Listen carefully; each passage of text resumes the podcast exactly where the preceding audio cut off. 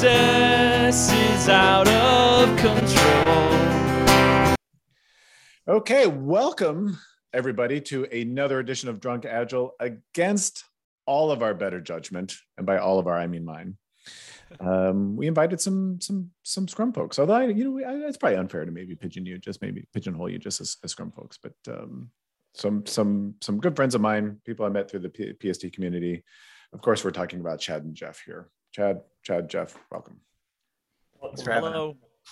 And then there's Pratik there too, but we don't like to talk about him. Yeah, but we do have the star of the show, who is hiding. She ran away. Yeah. Hi, Nisha. Yeah. Trust us, she is there. First things first, most important thing. What are we drinking? Who wants to go? Who wants to talk about what they're drinking? I'll start.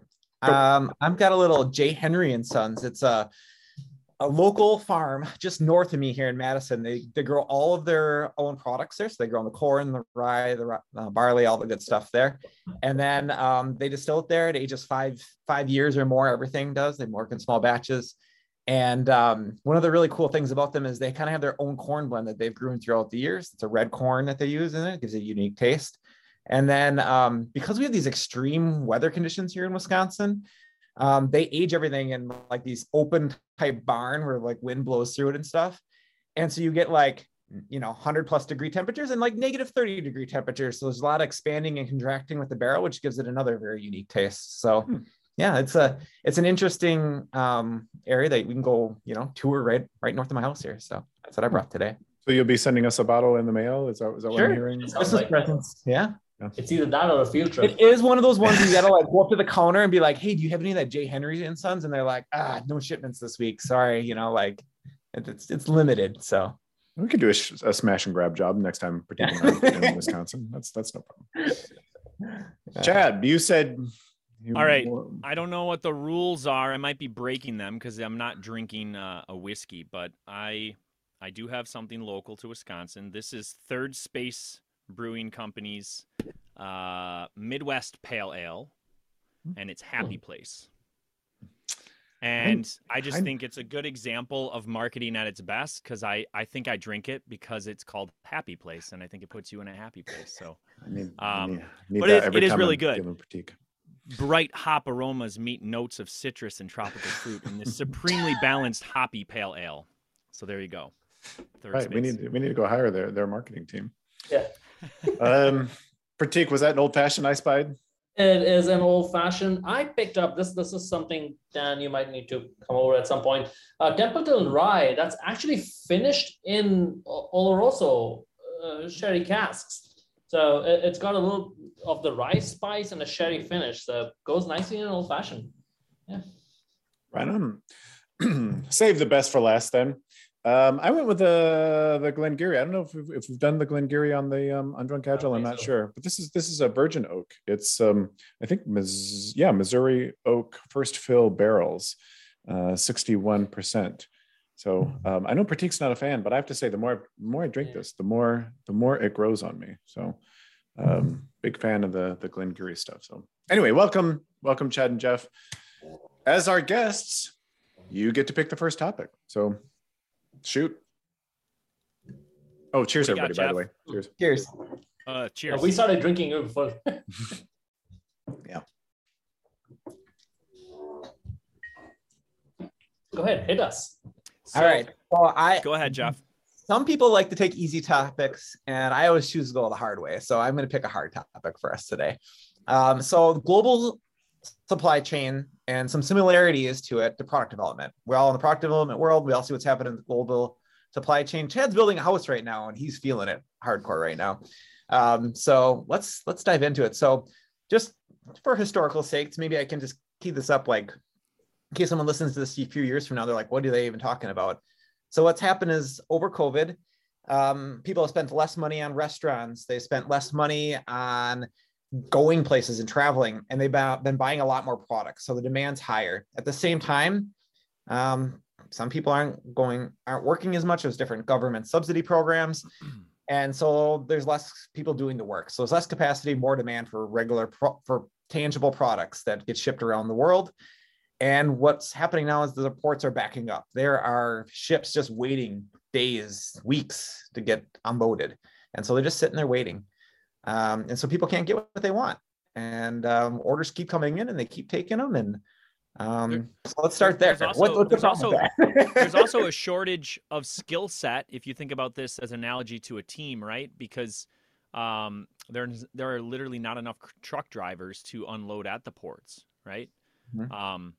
So I think that's an interesting take on it as well. So here's the, what if we paint this scenario? There's a meeting of world leaders and they get together and they stumble upon their YouTube recommendations. They stumble upon this podcast called Drunk Agile. And they're always talking about just look at aging. Everything's just about aging. Start with aging. And so they bring you into a room. They bring us into a room and they say, help us solve this problem. Is it aging?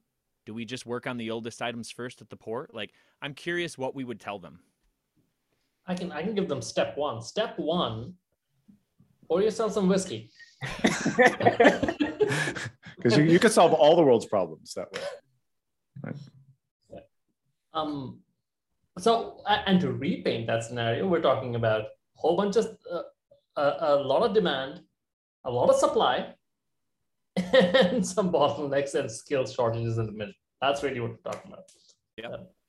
Dan? So the problem, I mean, so can we start with looking at aging? Technically, yes. But I think all of us, especially the way that you frame the problem, all of us already know that aging is probably going to be, a problem anyway. And I think this is something that we alluded to in the podcast with Johanna. I think we talked about this, but if we were to start with the aging problem, if we were to start with looking at aging, there's really two fundamental ways to get things to not age. Did we talk? I can't remember if we talked about this. I don't remember if we did. We probably did. Yeah. But, we should refresh people on that. Yeah. People fall into this trap all the time. Yeah. So what's to prevent something from aging, Pratik, what's one of the first best ways to prevent something from aging? The best way?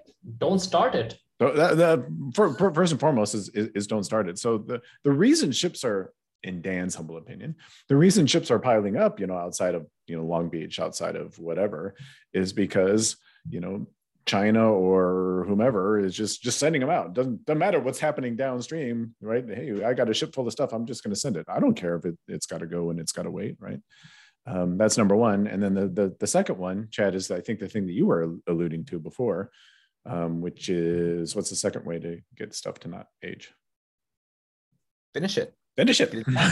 Right. But Chad, that's what you're saying. I mean, we don't have people to unload it to get this stuff delivered. So, I mean, I think by looking at aging, I think we've uncovered, fundamentally the two big problems with the supply chain here, which by the way is, kind of shows the Achilles heel of a just-in-time process, right? Our global supply chain has been built on just-in-time, and I would argue rightfully so. It's just whenever there's a major shock to the system, just-in-time don't work so good, anymore when we start uncovering these types of constraints. So anyway, I don't want to talk too much. I wanted to start it off there. I'll push back a little bit. It's not so much that it's just-in-time. It's that it's not a pull system, right? They don't really pull. Well, I mean, there's nothing saying like, hey, stop, you can't start anything. We've got too much sitting here. We have too much in progress. There's nothing that's slowing that down, right? So yeah, the order comes in and we pull it, we start working on it, but then we just ship it and it just sits there and waits wherever it is in the queue and whatever queue. Yep, right? Fire and forget, yeah. Yep, fire and forget. And we work in really big batches, right? Yep. Like huge shipping containers coming in. You see these pictures of these just monster mountains full of shipping containers, right? And you take one at a time per semi. So that's a problem. But yeah, exactly. Because I think we talked about this this example before. Because in the airline industry, if an airport gets shut down because of weather, say O'Hare, Chicago O'Hare gets shut down because of weather, one of the very first things they do is they call out to all the feeder airports and say, those flights don't get to take off, right?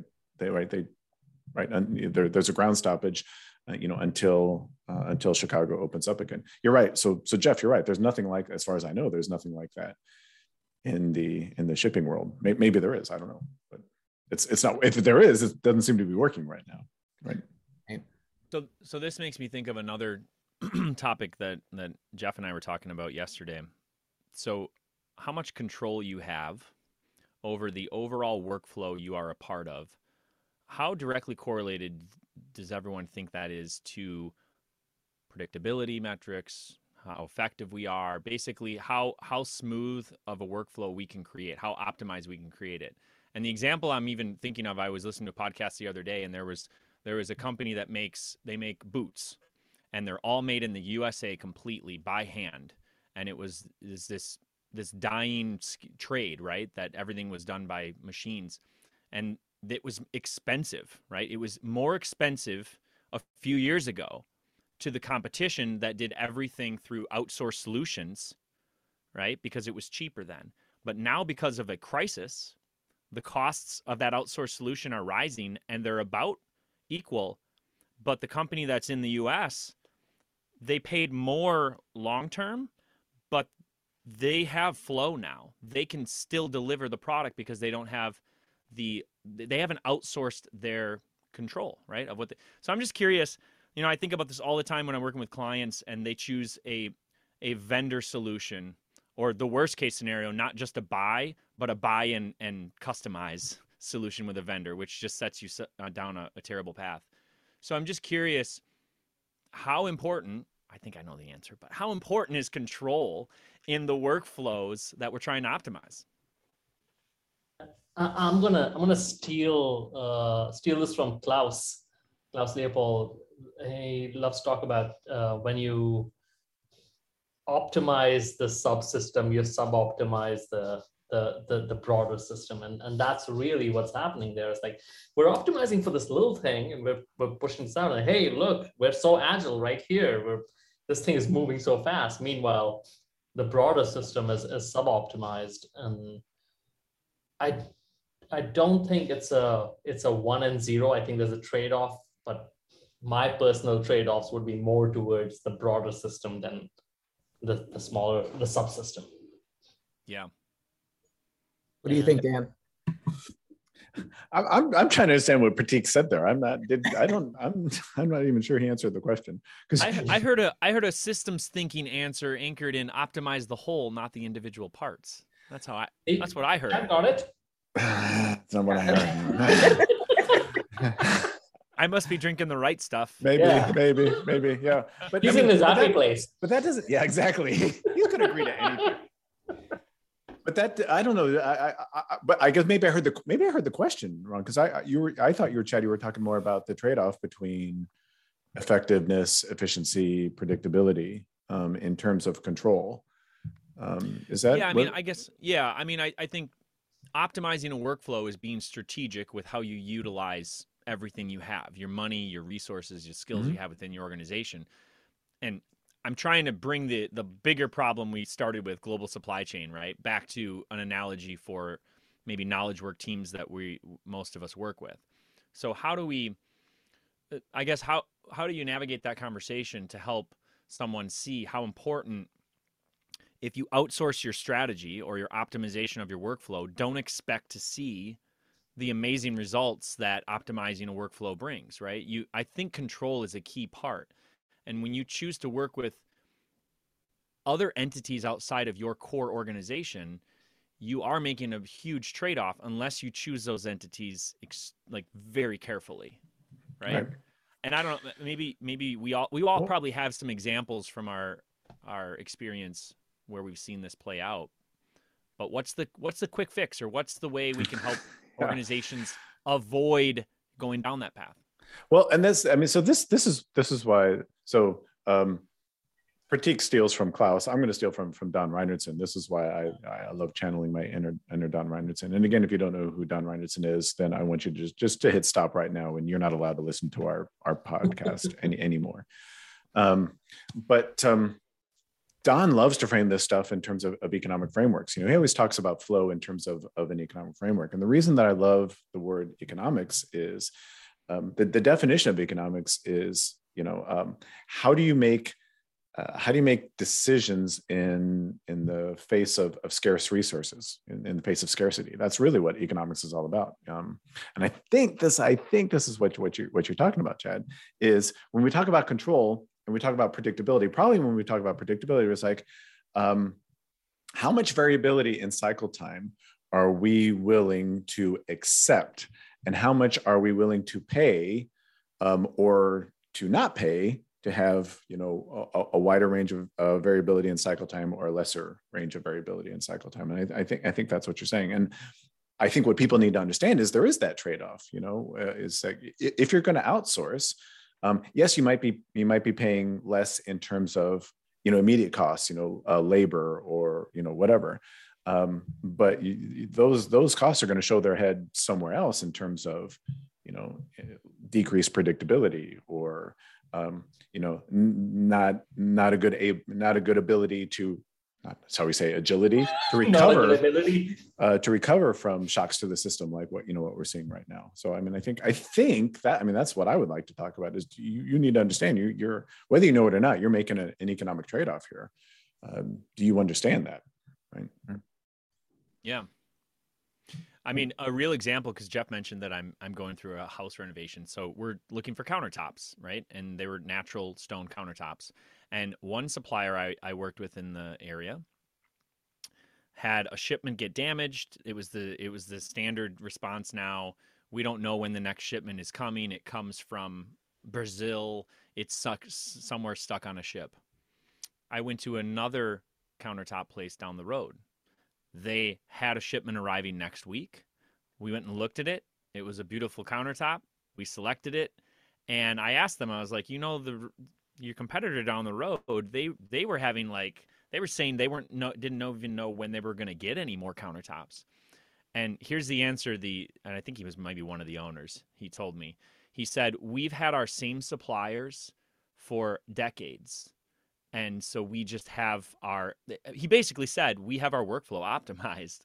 That's what I heard, right? He didn't use those words. And I was fascinated by it, right? Because it was like, of course, he has not outsourced. He knows his suppliers. It's that Toyota way of thinking, right? Toyota always wanted to make their suppliers successful so they could be successful, optimizing the whole system, right? So it makes me think again back to, these are the big, maybe traditional supply chain manufacturing environments, but it's so relevant in knowledge work too. I think it's just harder in concept to get to sell decision makers in organizations on it, because you can't walk the factory floor or look at the supply, you know, the purchase orders and see how messed up things are. It's almost hidden to us because knowledge work is a little bit more, well, it's hidden. You can't just walk the factory floor. I don't know. Thoughts on that? Yeah, no, exactly. I mean, the only cost they see is usually like wage cost. They're like, well, if that's the only thing I see, that's what I'm going to try and control, right? Yeah. Which again, so if we had to counteract that with, right, because decision making a lot of times is made on cost. Well, I can see the cost, so when I can see data easily, I make a decision on that. Mm-hmm. Is there anything we have, right? I mean, I could look at Actionable Agile, and there's a lot there, but is there a compelling piece of data, empirical evidence, Dan, on something that we could show those decision makers to really convince them not to go down that path of losing control of their workflow? Anybody? Well, I guess I would say that those aren't the droids you're looking for when you're trying to optimize for cost. What you really want to be optimizing for is time. Like, you can never get time back. And so I just think that's the answer. So optimize for time. What are we talking about? Cycle time. Let's think about Little's Law. Let's think about our flow, and let's talk about making decisions in small batches, and then that, and having that type of thing. Because like you're saying, as you outsource this out, you're doing bigger batch planning, and you're unable to respond to smaller changes that are happening around you, you know, because you need to prove the value of whatever is happening and justify the cost of it. Now you put things into very, very big batches that you're working on, which, you know, also slows the delivery of the things that are probably have really high margins. So I think this is a whole cascading effect of, you know, some fallacies that we might have on what we think is really valuable, but isn't. Yeah, and to pull this all the way back to aging, what we were talking about earlier. Here we go. Yeah, we're gonna go down the aging path. Okay, let's do it. Yeah, aging is the leading indicator. I mean, before you get to cycle time, aging is the leading indicator to say, hey, we made this decision, and all of a sudden looks like things are taking longer. It won't tell you immediately based on, hey, future risk and this is what will happen. But as soon as this starts showing up, you have an earlier opportunity to change decisions. And Jeff, to your point, if you make small batch decisions, they're easier to change rather than big batch decisions where we're taking this huge big bet and now people's careers are on the line of, hey, you made this big bet, you're going to make it work, as opposed to let's make these small bets. And then if aging changes, we can revert it and we can go. It's that whole thing of, you know, if you've got a continuous delivery pipeline and you've shipped only 2 lines of code, it's easier to revert rather than if you had, you know, 3 modules of code that you shipped, and then it was much, much harder to revert. Yeah, this I'm going to throw the gauntlet down to the Agile community, because honestly, this is something that I've been expecting Agile to quote unquote solve for probably 15 years, 20 years. And that is the financials of it, right? The financial side of Agile, the cost side of Agile, the accounting side of Agile, whatever you want to call it. Because, you know, so many times we, you know, how much Pratik and I hate to talk about people, but in Agile, that's all it seems all we talk about is people. Who cares about people, right? Right? Nobody's giving me an amen. Dogs. That's all we care about. Is wait to see where you're going here, Dan. We're gonna who cares? That's right, Jeff. I think what's your name of your company is what? Humane Consulting. Humane Consulting, right? So who cares? You know, like, but who cares about people? But my point is, I think this is an area that's, you know, ripe with opportunity. You know, and I just don't know why this has never really been taken seriously, you know, in the Agile community. Like I said, to me. Maybe I've said this 1,000 times. I'll let you say something particular in a second. Maybe, I don't know if I've said this on Drunk Agile or not, but for me, 80% of corporate dysfunction comes down to its accounting practices, and pretty much 100% of its accounting practices come down to how it's taxed. You know, so but Agile needs to play nicely in that world, and I don't think it does. You know, in its current form, and I think there's a solution out there. I'm not saying I have the solution, but I think there's a solution there. Yeah. At the end of the day, an organization, a company's objective and its key result is, how do we make the most amount of money? Now, Agile knows that you make the most amount of money by treating your people right and letting them be awesome. But when it comes to decision time, people will revert to what makes us the most amount of money, not what makes our people awesome. So that, to double down on Dan's point, it's how do we reframe that conversation around profitability and money with how does creating a system that helps people do their best work lead to it?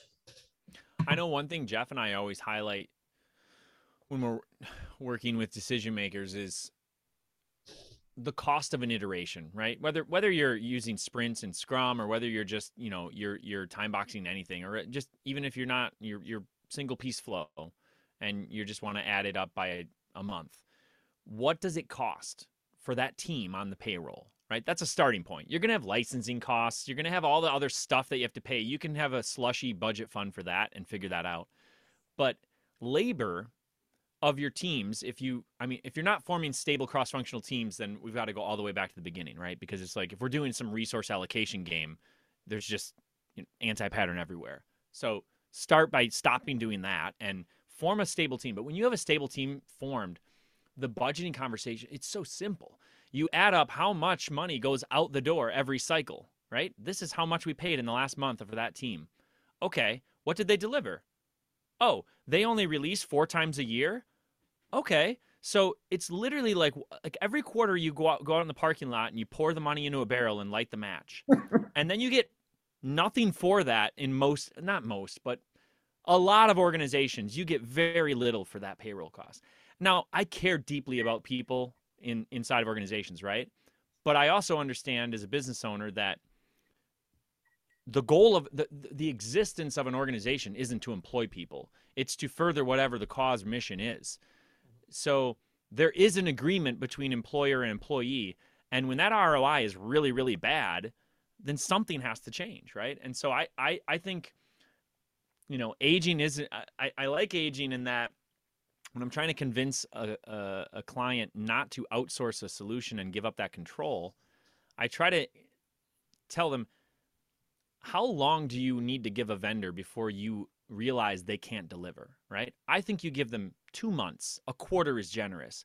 And if they haven't delivered anything in that time frame, get them out of there. Write your contracts in a way that you can easily move on, and you test the waters. Just like Silicon Valley tests products, you test which vendors are actually agile or the ones that just have good sales teams that say, agile is a buzzword. Yeah, we're agile.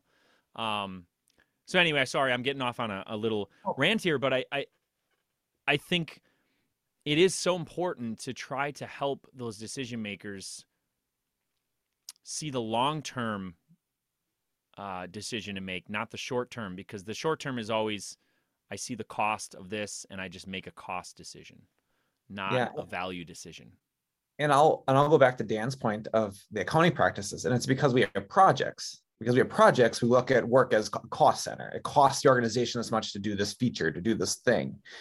But if we flip it and to a product mindset, and now you're a profit center and you have everything you need to deliver value to the organization, it's a different conversation, very similar to what Chad just said, where we're looking at run rate for the team. We're looking at the profit margins that they're making, and like we're balancing things and saying, do we scale? Do we add more people? Do we not? Do we spend more money in marketing? What are we doing here? You know, And it's just a different way of looking at it than what I think a lot of organizations are doing today. Or yes, and it's even worse than that, because to Chad's point, if I can outsource all this stuff, maybe I can capitalize that cost immediately and appreciate it immediately, rather than making it an operational cost by hiring Chad as an employee. And now, you know, maybe I reap that tax benefit, maybe I don't, whatever. And that's where they're, but they're, you're right. These are not the droids you were looking for, Jeff. I think you're exactly right. And that's so, I mean, that rings so true to me too, because when I was in project management, right, we were capitalizing the labor on these multi-million-dollar projects. And it was just, it's like, that was more important than the value going out the door. Let's make sure we account for it and save it somehow in the capitalization of the labor. And it was just so backwards, because years would go by where projects were in requirements analysis for years, multiple years of requirements analysis, right? Meanwhile, me as a little boat rocker change agent, I was spinning up scrum teams in stealth mode and trying to trick everybody, taking demos to steering committee meetings and things like that. I swear to God, I didn't put that software into production. I swear to God, that wasn't me. Yeah. My favorite part about all that accounting, it's how accurate it was. It's down to the cent. This is how much money we spent on this, and we had no idea what value we got out of it. Value.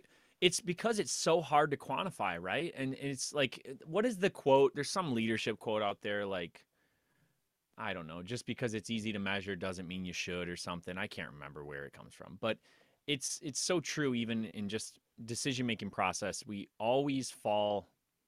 I think human beings are just, we're prone to making decisions with the easy stuff, the low-hanging fruit in front of us, because there's no uncertainty there, right? And I think good decision makers make decisions like head on into uncertainty. They know they don't have all the information, but they make a decision anyway off of the conceptual hunch, I guess. I don't know.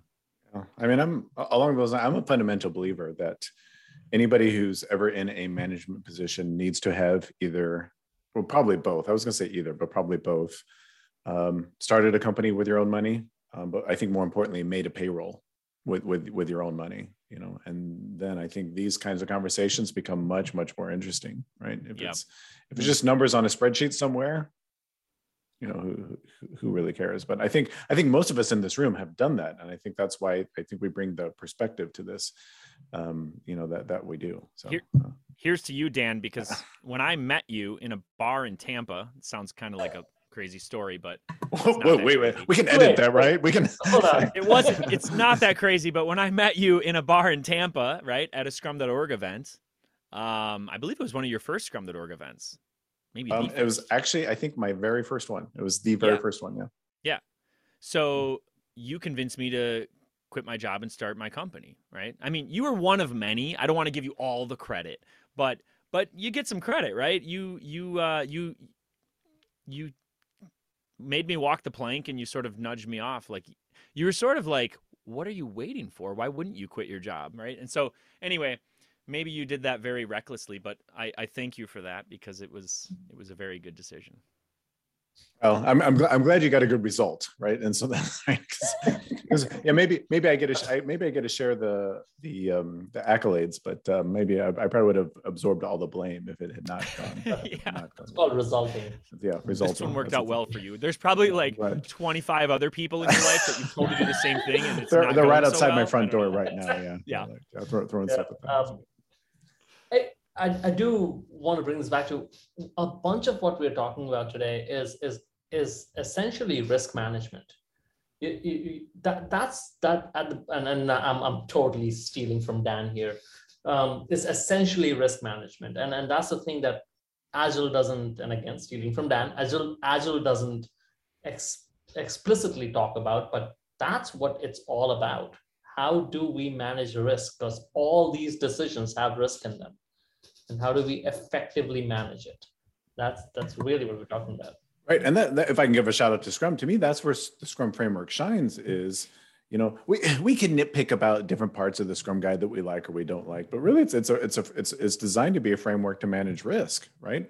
You know, whether you like the events, whether you like the roles, whether you like the accountabilities, I don't really care, but think about it from a flow risk management, you know, perspective.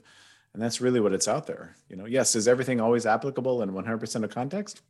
Probably not, you know, but that's why it's a framework, right? Yeah. Jeff, do you know what I'm thinking right now as far as mindset we always talk about? I don't know, tell me more. The shift that we're always... we're always talking about people moving from an analysis mindset to a feedback mindset. Like when they're making a switch into Agile, a lot of people like do Agile in name only, right? They don't actually switch that. They just still do the analysis phase and design and et cetera. And I think you're right. That is about risk management. And I don't know, you had me thinking more and more. I don't remember where I heard it, but it's like, we want people to be able to make decisions based with 70% of the information or 60% of the information, not 90 or 95, because that last little bit is really, really expensive. And so, and it's not such a big deal if we're working in small batches and doing what we talk about all the time, and things aren't aging very long and we're learning really fast. Like we're going to exponentially be able to make better decisions more frequently. And I think that's why a lot of leaders get paid more money, is they're better at making decisions. They have better judgment. That's what they're supposed to have. But I think the way we work as Agilists, we mitigate the risk by the way we work, not by so much the decision-making. I don't know, what are your thoughts? Well, and this is kind of back to our Ditka talk. It's like in the return on investment equation, you're never really going to be sure about the return, but you can always control the investment. Mm-hmm. So if you keep the investment small, you can adjust very easily. Yep. I love that mindset. And I know everybody hates sports analogies when we talk about Agile, but I was actually, you know, reading an article today about the Lakers' latest win, their win last night. But there's a great quote. I wish I had the article handy, but there's a great quote by LeBron James, and because we talk a lot about professionalism in our industry, and I always talk about professionalism as showing up every day thinking that you can get better. Right. To me, that's the essence of professionalism. That's it. I don't care about anything else. Do you believe, you know, do you, Jeff, to your point, do you come to work with a mindset that I think I can get better today? And there was a great quote from you know, LeBron James. He was talking about that. He's like, I don't care what our record is right now. It's like, as a team, are we showing up every day thinking that we can get better? And are we trusting that process that we think that we can get better? That's all I care about. And you know. Say what you will about, I'm not saying I'm a LeBron James fan or whatever, but that's, if you know, ask any professional in any sport, that's, you know, if the Michael Jordan Last Dance, I mean, he talks about that too. Serena Williams, when you ever see anything from her, they're always talking about, I want to show up because I believe I can get better. So. Yeah. I mean, I think that directly correlates to what we just talked about with the analysis mindset versus feedback mindset. I think people who take that mindset of continuous improvement and really stress the word continuous, right? This is why I always, I'm going to go on a side rant here, but this is why I always nitpick at like the phrase agile adoption or agile transformation, because it implies that there's some project that ends and you're like, you did it, right? No, you didn't do it. The world didn't stop spinning faster every second into the future, right? So it's continuous. We never can stop improving and optimizing. Anyway, so I think that feedback mindset is so important for people who take that professionalism seriously though, right? Because if you're stuck in the trap, I guess, I think it is maybe a human brain trap that you can analyze your way into the future, it's not going to work for you, especially in the today's world. Like we are, I mean, sometimes I like to take a step back. We are in the middle of a technological revolution. Like this is a crazy time period. I mean, just think back to the early 2000s before, not that I want to give all the credit to the iPhone, but like just before things really took off the internet wise, right? Like video content like we're about to put out here was just so easy to put out. It's crazy where we're at right now. And if you are still hanging on to an analysis mindset where you think you can analyze your way into the future, you are going to, if you're an insurance company, you'll die a slow death because you probably have a lot of money stored everywhere. But if you're a company that's operating on thin margins already, you're going to die a quick death. You need to shift to a feedback mindset. I don't even know who I'm talking to right now, but I'm thinking of all the companies that need to hear this message maybe. Thoughts on that? Yes.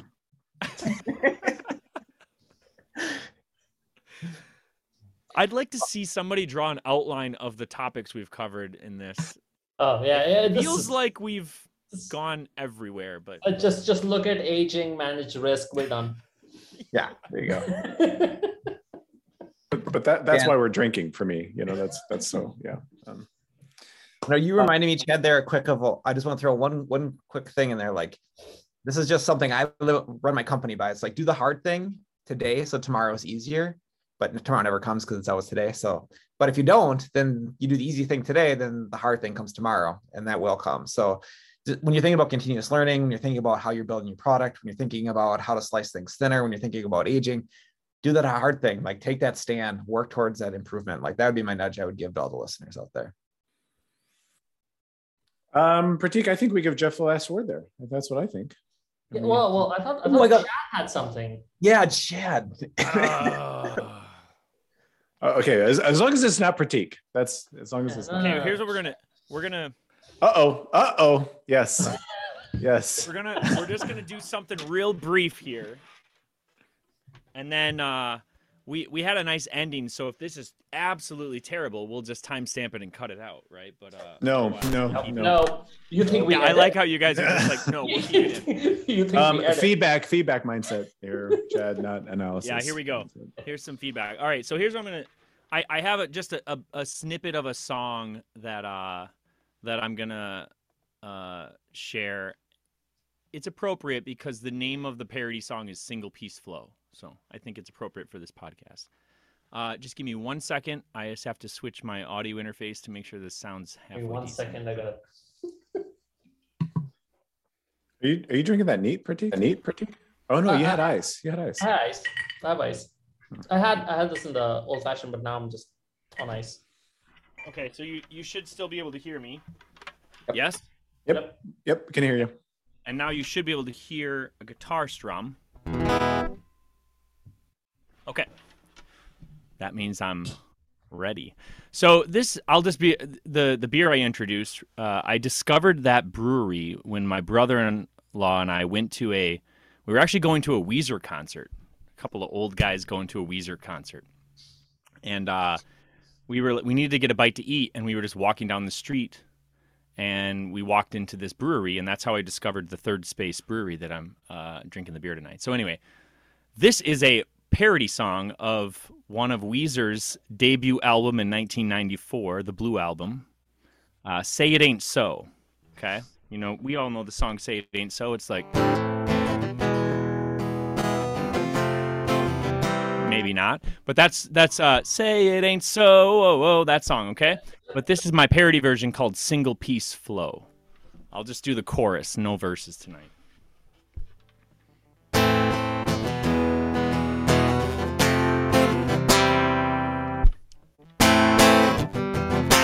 Sorry. Here we go, ready? Chorus.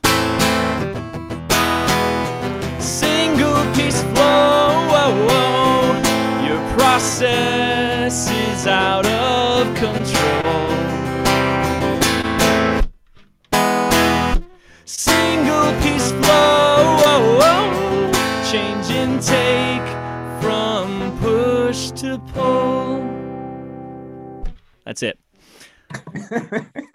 That's all I have. And welcome to the new Drunk Agile theme song for forever and ever and ever. Let's put it on a loop. That on a loop. Yeah. Expect that one to, maybe I'll finish the lyrics for that one, and that'll drop in 2022. We'll see. Oh, it's dropping in a week. Yeah. Maybe next week, because I think it's dropping next week. So I guess to everyone. Shameless plug, since I totally stole the stage here at the end. If people are interested in my ridiculously silly agile parody songs, you can check out my YouTube channel, which I don't really have a great handle for. But if you search my name, Chad Meyer, we'll link it. We'll link it. Okay, great. We'll link it. Yeah. No. Maybe I don't know if I can look it up, if I can be bothered to Google it. This was a blast. I had so much fun. Yes, this was cool. Like I said, world leaders. I hope the world leaders were listening. I hope they because we just solved world hunger. So. Aging and risk management done. Yeah. Done. Special thanks to Chad and Jeff for being our guests tonight. Thank you so much. The invitation is always there. Whenever you want to come, when you have anything, any hard questions that you don't want answers to, just look us up. So for Chad, for Jeff, for Pratik, but most importantly, for the star of the show, Nisha, who has made an appearance there in the background. Hi, Nisha. I haven't seen her in forever. I need to come over and see Nisha. Thank you, everybody, for joining us for this special edition of Drunk Agile. Keep drinking, and we will see you in the next episode. Good night, everybody.